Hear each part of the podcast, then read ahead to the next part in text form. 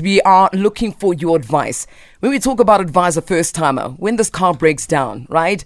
Do you throw yourself out the car? No. You sit inside the car, the vehicle, you wait. What advice do you honestly give someone who breaks down outside of a uh, area that they don't know? Maybe you don't have the option of calling roadside assistance. And before they arrive, what advice do you give a first timer stuck on the side of the road?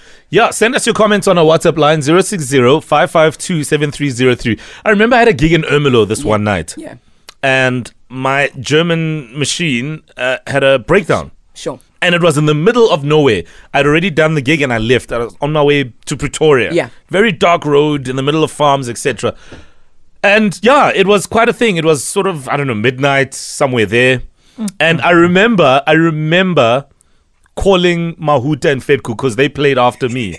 Mm. Right? Mm-hmm. and I said, guys, listen, I'm stuck here. Is there any way you can help me maybe? Mm. And they're like, no, no, no, we're already on our way to Pretoria.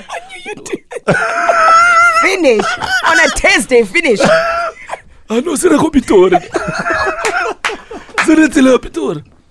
And then literally minutes later, Yeah. there's their, their, their car driving past me. I'm like, oh, you're in Pretoria, you say? Shame you expose it. The poor guys. Maybe they didn't know where I was. Yes. And that's and that's all good and Yes. fair. Um, so if you're not gonna call a friend, what do you do when you're stuck on the side of the road? 100%. And, and should you even work out what is actually wrong with the car? Is it important for you to know in that moment? I love how Mo was obviously going to be the one that has experienced needing assistance. Last time it was his tire in 012. Again, now the car broke down 012. No, I said I was on my way there. Uh, Oksalayo. it's always that area. All right, Askis, man. that's fine. Okay, let's bring in uh, a motoring expert, Kumbi um, Mtshakazi, who's uh, well versed on these things. Kumbi, Yeah. good morning. Good morning, team, and morning to the listeners. Yeah, you know when uh, Fed Cook Mahuta's Kumbi drove past me, I was just like, yo, these guys.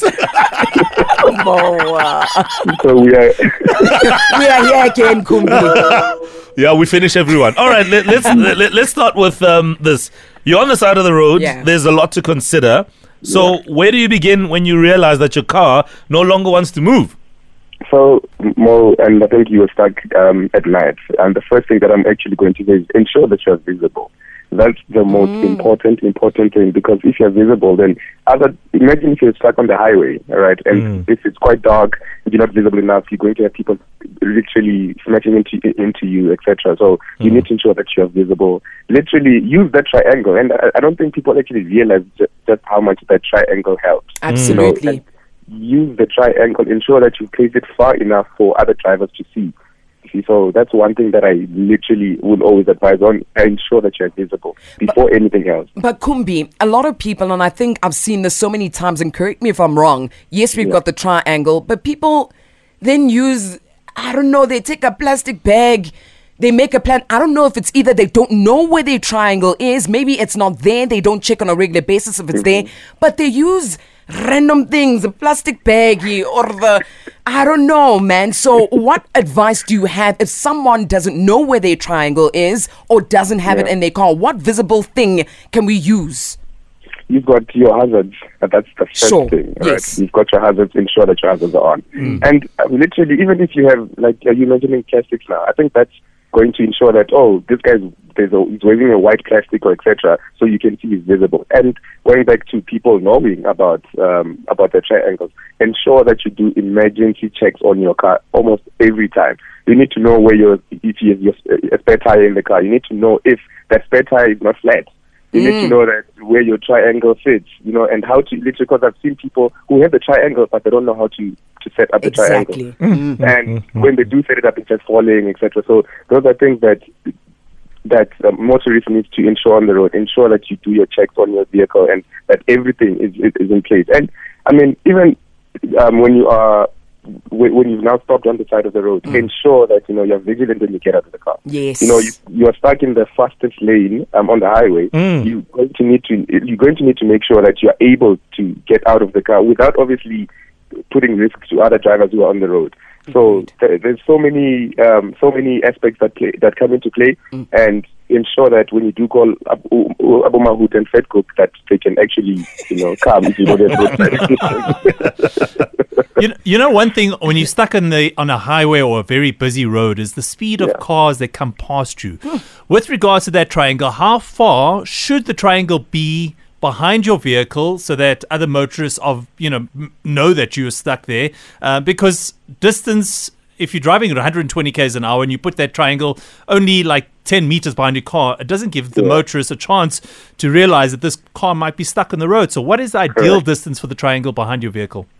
so that's that's that, that's where ultimately it's important to to check your surroundings, right? So if you're on a busy highway, you impossible for you to be walking over 10 meters for you to go set up the triangle because there are constantly cars that are that, are on the road. So have those hazards on, and even if you can do geez, six meters, etc., but to ensure that it's there. I think um, even other motorists on the road can play a part because Yeah. we always you need to be able to stop in time. You always need to be checking your surroundings. So if I can't put my triangle 10 meters ahead because I'm on a busy highway on the N1 north and um, cars constantly coming, I need to ensure that my hazards are on. I need to ensure that I've got enough space, even if it's literally just six or six meters or less, but the triangle needs to be needs to be feasible. Yeah.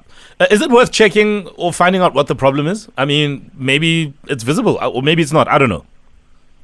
I think if you are able to to to to to, to want what to do, but if it's a mechanical fault and you don't know anything that's happening, then geez, you might as well just sit there and call people who will actually help you, will come and help you. Yeah.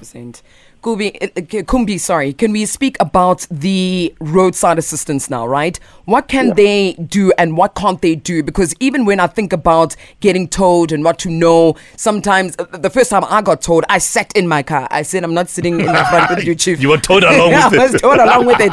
So with roadside assistance, what can they do? What can't they do? What do we need to be aware of? Uh, red flagged about? Are we allowed to sit in the car when they tow the car as well, etc.? So if you've got insurance, um, I literally al- also got told I think about three or four weeks ago, right? And I was I, I share the same sentiment. I do not want I want to be in my car. Yeah. Right? But then remember, you've called roadside assistance.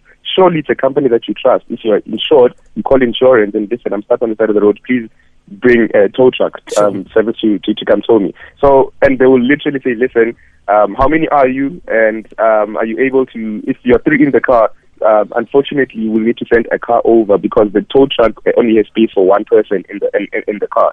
So that, those are all things that you need to. If you're not comfortable, and, uh, and and I completely understand it because right now, you know, there's so many things that happen in terms of a woman, etc. If you're not comfortable, tell your insurance company or your roadside assistance company that listen, I'm not, I don't feel comfortable being in the tow truck with this person or being in the tow truck. Can I just, can you please send another car over where I can be in, in um, and and drive following the um, the tow truck, or you can literally get and they provide Uber-like services that um, that will come and help you in that in that situation. I was in that situation up, up, like three or four weeks ago, and it was a full house in the car, and literally they had provided another car to come assist us. So Brilliant. Yeah. yeah, Right. it's all Roadside about assistance. your insurance ultimately and your the providers. Yeah, totally, and I, and I and I'm all for roadside assistance. I think it's one of the first things you call. Um, Kumbi, thank you so much for your time. Kumbi Mtshakazi is a motoring expert, uh, speaking to us on advice, a first timer.